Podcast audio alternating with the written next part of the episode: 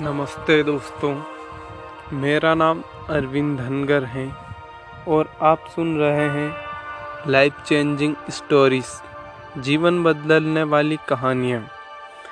दोस्तों, आज की हमारी कहानी है प्रेम अथवा व्यापार।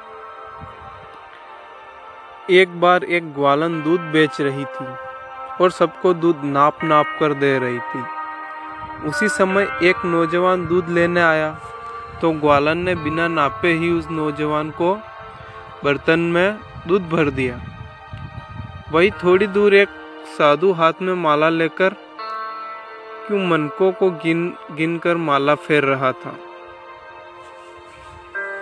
तभी उसकी नज़र ग्वालन पर पड़ी और उसने ये सब देखा और पास ही बैठे व्यक्ति से सारी बात बताकर इसका कारण पूछा। उस व्यक्ति ने बताया कि जिस नौजवान को उस ग्वालन ने बिना नाप के दूध दिया है, वह उस नौजवान से प्रेम करती है। इसलिए उसने उसे बिना नाप के दूध दे दिया।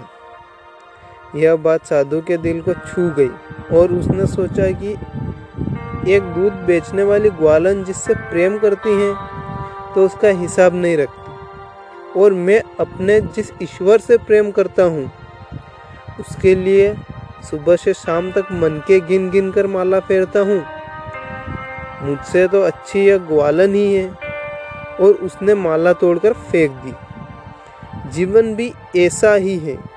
जहाँ प्रेम होता है, वहाँ हिसाब किताब नहीं होता। और जहाँ हिसाब किताब होता है, वहाँ प्रेम नहीं होता। सिर्फ़ व्यापार होता है। स्वयं विचार कीजिए। दोस्तों तो आज की हमारी कहानी आपको कैसी लगी, कमेंट करके ज़रूर बताइएगा। और हाँ दोस्तों, मैं माफ़ी चाहता हूँ कि पिछले दो दिनों से मैं कहानी नहीं डाल सका। इसके लिए मैं माफ़ी चाहता हूँ। धन्यवाद हमेशा कहानी सुनने के लिए और आगे भी कहानी सुनना आते रहिएगा। धन्यवाद आपका बहुत।